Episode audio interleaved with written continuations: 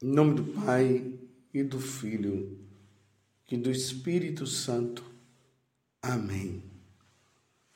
Naquele momento, Jesus exultou no Espírito Santo e disse: Eu te louvo, Pai, Senhor do céu e da terra porque escondeste essas coisas aos sábios e inteligentes e as revelastes aos pequeninos. Sim, Pai, porque assim foi do teu agrado. Tudo me foi entregue pelo meu Pai. Ninguém conhece quem é o Filho a não ser o Pai, e ninguém conhece quem é o Pai a não ser o Filho e aquele a quem o Filho quiser revelar. Jesus voltou-se para os discípulos e disse-lhes em particular: Felizes os olhos que veem o que vós vedes. Pois eu vos digo que muitos profetas e reis quiseram ver o que estás vendo e não puderam ver. Quiseram ouvir o que estás ouvindo e não puderam ouvir. Palavra da salvação, glória a vós, Senhor. Meus irmãos e minhas irmãs, estamos neste tempo lindo. Esse tempo na igreja é muito lindo. Por que, que é lindo? Porque nós, enquanto Igreja Católica, nós estamos meditando sobre a vinda do Senhor. E ao mesmo tempo que nós nos preparamos para a vinda do Senhor, nós vamos dia após dia nos percebendo diante das coisas que vão acontecendo ao nosso redor. Claro, nós estamos nos preparando também para o Natal. Sim, veremos, participaremos do sacrifício da Santa Missa, aonde comemoraremos esse grande momento, os anjos que cantaram. Glória a Deus nas alturas. E paz na terra aos homens por ele amado. E ao meditarmos isso, ao participarmos da Santa Missa do dia de Natal, nós imediatamente o nosso coração se volta para a segunda vinda dele. Primeira nasceu, Jesus nasce, o Verbo divino se encarnou e habitou no meio de nós. Ele não veio para julgar, mas ele veio apontar, dizer: olha, agora o caminho é esse, é por aqui que vocês devem caminhar, nada de fazer a vontade do diabo mais, nada de partir para as falsas religiões, nada de criar os seus ídolos, os seus deuses.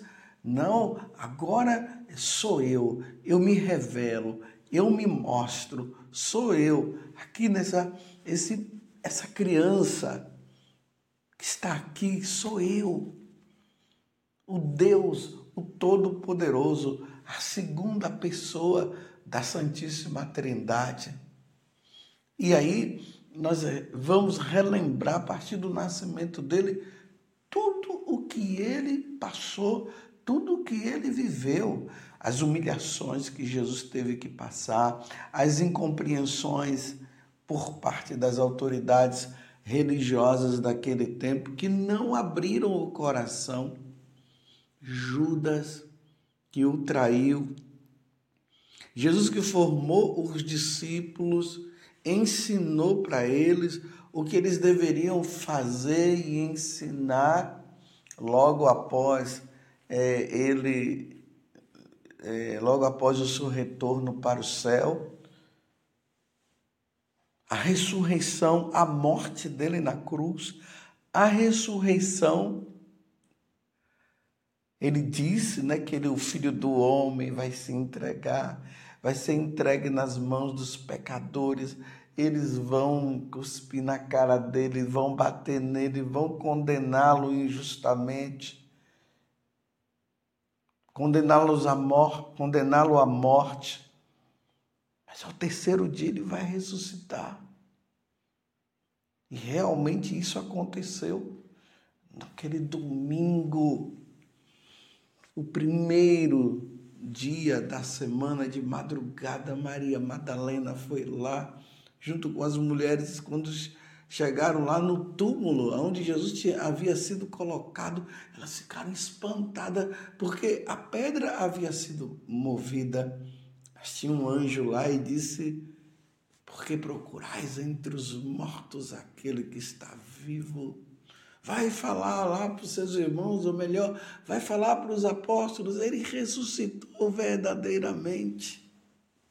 Que coisa linda! Isso tudo aconteceu, meus irmãos, na primeira vinda de Jesus. E isso deve criar em nós o que? Espanto, alegria, conversão, mudança de vida.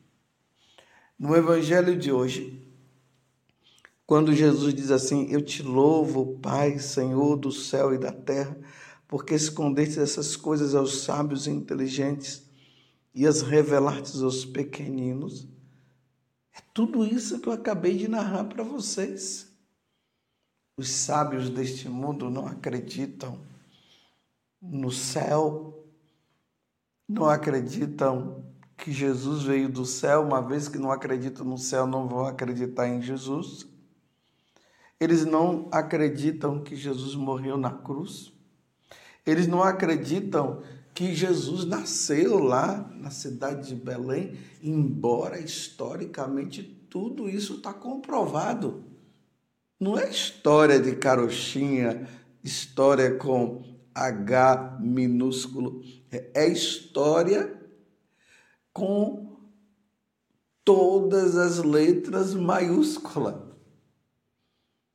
Por exemplo, Lucas ele deixa bem claro que quando Jesus nasceu, ele nasceu no tempo de César Augusto, um dos imperadores de Roma. Vocês lembram lá que no nascimento de Jesus, antes de Jesus nascer, melhor dizendo, César Augusto é, colocou um decreto que todo mundo deveria fazer um recenseamento, deveria acontecer um recenseamento, e ali fala que José e Maria foram para Belém, e foi aí que Jesus nasceu. Então, aqui está situando na história, está situando na história que Jesus ele realmente nasceu, teve esse menino que nasceu em Belém, esse rapaz ali de 30 anos que formou um grupo de discípulos, de apóstolos, eram 72 discípulos mais 12 é, apóstolos, que realmente ali, quando Pilatos, o governador ali da, da Judéia, Jesus foi levado lá para para ser julgado diante de Pilatos, que tinha também o outro governador chamado Herodes. Tudo situado, tudo no tempo. Mas os sábios e inteligentes, aqueles que se acham os poderosos, aqueles que se deixaram levar pela tentação, aqueles que querem ocupar o lugar de Deus, dizem: não, isso é história de carochinha, isso não, não aconteceu coisa nenhuma, não existe essa questão de eternidade, morreu, acabou, precisamos aproveitar a vida neste mundo. E é por isso que eles são soberbos e orgulhosos. Eles só pensam em si. Eles não vivem praticando o amor, a caridade. É por isso que os governantes são também dessa forma. Pega o dinheiro do pobre, guarda para si. Não estou dizendo que são todos, mas a grande maioria.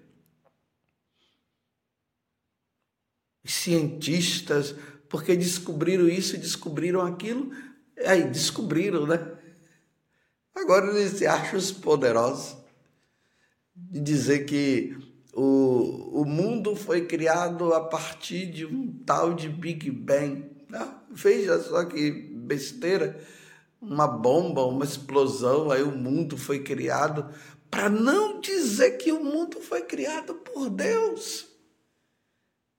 E aí é, infernizam a cabeça dos alunos falando de evolução, que o homem evoluiu do macaco, veio do macaco. Não, eu não veio do macaco, não, eu vi da criação de Deus.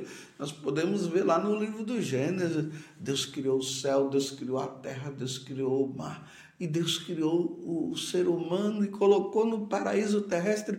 Foi assim. Mas, ah, aqueles que acreditam, né? Aí eles colocam aqueles, é, aqueles desenhos do, do macaco que vai ficando em pé até chegar à estatura de um ser humano e começa a andar. Quem ensinou o macaco a falar? Eu nunca vi um macaco falando, um chimpanzé falando, um gorila falando, nunca vi. Como é que surgiu então a língua?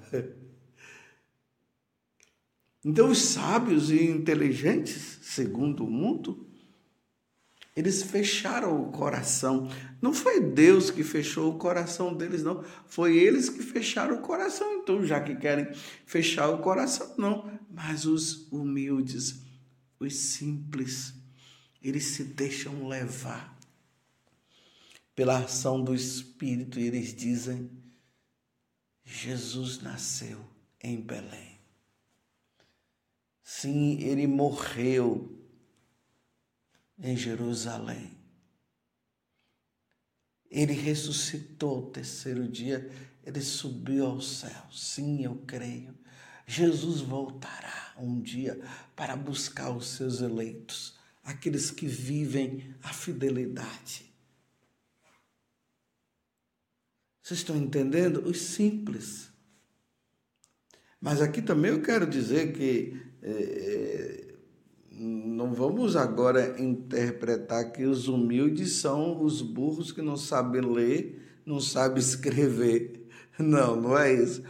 O humilde é, é aquele que reconhece o seu nada, mesmo que ele tenha uma inteligência grande. Por exemplo, na história da igreja, nós temos um Santo Tomás de Aquino, que homem inteligente, que homem sábio, um Santo Agostinho, São João Crisóstomo tantos outros, mas que reconheciam, mas que reconheceram que nós fomos criados por Deus, que dependiam de Deus. Por exemplo, Santo Agostinho, que era arrogante, mas vivia buscando a sabedoria, vivia buscando a verdade, até que ele encontrou a verdade. Graças a Deus, e se tornou Santo Agostinho. Mas nós encontramos também uma Santa Catarina de Sena, humilde, não sabia nem ler nem escrever. E Deus se revelou a ela, ela, ela começou a falar de coisas sublimes, coisas grandes. Foi ela que, na sua humildade, mandou cartas para o Papa lá em avião, para que ele retornasse para Roma, porque a sede da igreja é em Roma, não era na França, em avião. E o Papa voltou, o Papa Gregório voltou para Roma. E aí entra aquilo que Jesus está dizendo aqui no final. Felizes os olhos que veem e que felizes os olhos que veem o que vós vedes. Pois eu vos digo que muitos profetas e reis quiseram ver o que estás vendo, tudo aquilo que eu estou contando para você. Jeremias não teve oportunidade de ver, Isaías não teve oportunidade de ver, Elias não teve oportunidade de ver. Eles falaram, eles profetizaram através da ação de Deus, mas eles não viram. Nós também não vimos, mas nós estamos diante daquele do, dos fatos acontecidos. E nós sabemos que tudo isso aconteceu verdadeiramente. E por isso nós cremos, nós professamos a nossa fé. E aí, meus irmãos, nós vamos nos preparando, nos preparando para o dia que o Senhor nos chamar. E vai ser vai ser lindo, vai ser sublime, vai ser nobre. Quando todos nós que cremos em Jesus Cristo, que pertencemos à Igreja Católica, que comungamos, recebemos Jesus, comungamos da sua carne e do seu sangue, porque nós cremos, porque ele disse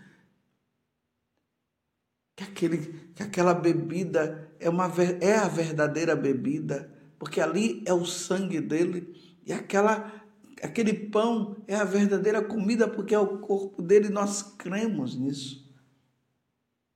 E nós cremos no sacramento da penitência e nós nos, nos confessamos e pedimos a Deus perdão dos nossos pecados.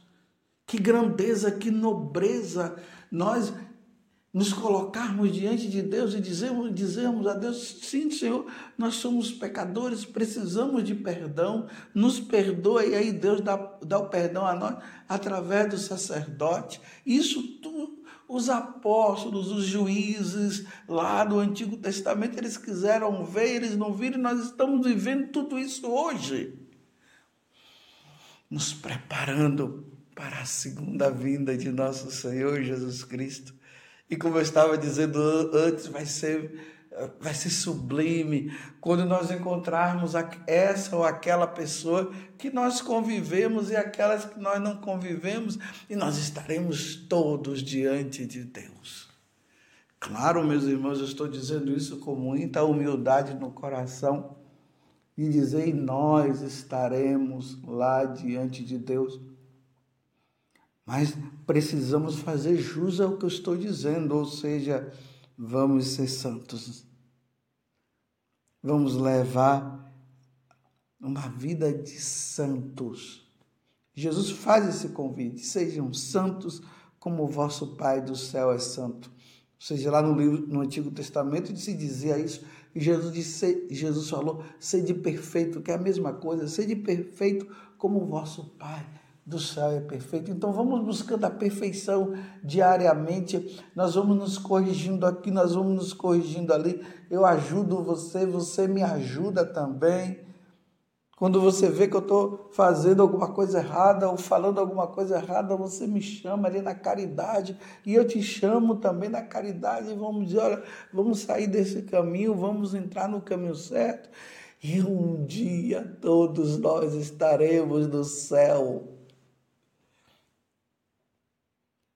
E quando o Senhor vier na sua glória, como diz ali no livro, de, no Evangelho de São Mateus, aí Deus vai dividir, vai colocar os sábios e inteligentes, segundo este mundo, que não quiseram saber dele, vai ficar do lado esquerdo. Aqueles que viveram na humildade, reconhecendo valorizando e proclamando essa verdade que Jesus é o Senhor, que Jesus é Deus, que realmente Ele veio nos salvar, Ele veio nos redimir e que nós não somos nada e por isso nós precisamos dele, porque Ele é o caminho, Ele é a verdade, Ele é a vida. Aquele, aí nós fomos batizados é, e vivemos os sacramentos na Igreja Católica, sem abandonar a Igreja Católica. E aqueles que viviam fora da igreja, retornando também, voltando para a igreja, aí vai ser colocado à direita. E aí Jesus vai dizer: Vinde, bendito de meu Pai. Aqueles, os sábios e inteligentes que não querem saber de Deus, vão ser colocados à esquerda e Deus vai dizer: Ide por fogo eterno, eu não vos conheço. Meu Deus, que tristeza, mas que alegria para os que, os que serão fiéis. Vinde, bendito de meu Pai. Eu estou lutando, meus irmãos, e vamos lutar juntos, porque essa é a palavra que, que eu quero ouvir de meu Senhor, do meu Senhor, quando eu for diante do trono para o julgamento. Vinde, bendito de meu Pai. Estão vendo? É isso que o Pai revelou. E os humildes ouviram e estão ouvindo, e os soberbos e inteligentes estão dizendo isso é história, conversa fiada, essa, essa tal Bíblia aí não tem nada de sagrada, é mentira, tudo mentira. Isso foi feito pelos homens. Serão colocados à esquerda, ide por fogo eterno. E aqueles que creem na Sagrada Escritura, que meditam, leem e põem em prática, como Jesus disse, aquele que, que ouve a palavra de Deus e a põe em prática, esse sim é meu pai, minha mãe, meus irmãos e tudo mais. E aí seremos colocados diante de Deus do lado direito. Meu Deus, nessa luta diária que nós estamos para ser santos, aí nós vamos diante de Deus e Deus vai nos colocar direito e vai dizer: Vinde, bendito de meu Pai, vinde, benditos de meu Pai. Eu quero estar lá e eu espero que você também queira estar lá. E quando Jesus falar isso, nós iremos com o nosso anjo da guarda para vivermos eternamente no céu. Que coisa maravilhosa! Vamos ser santos. Louvado seja nosso Senhor Jesus Cristo, para sempre seja louvado, e a sua mãe Maria Santíssima.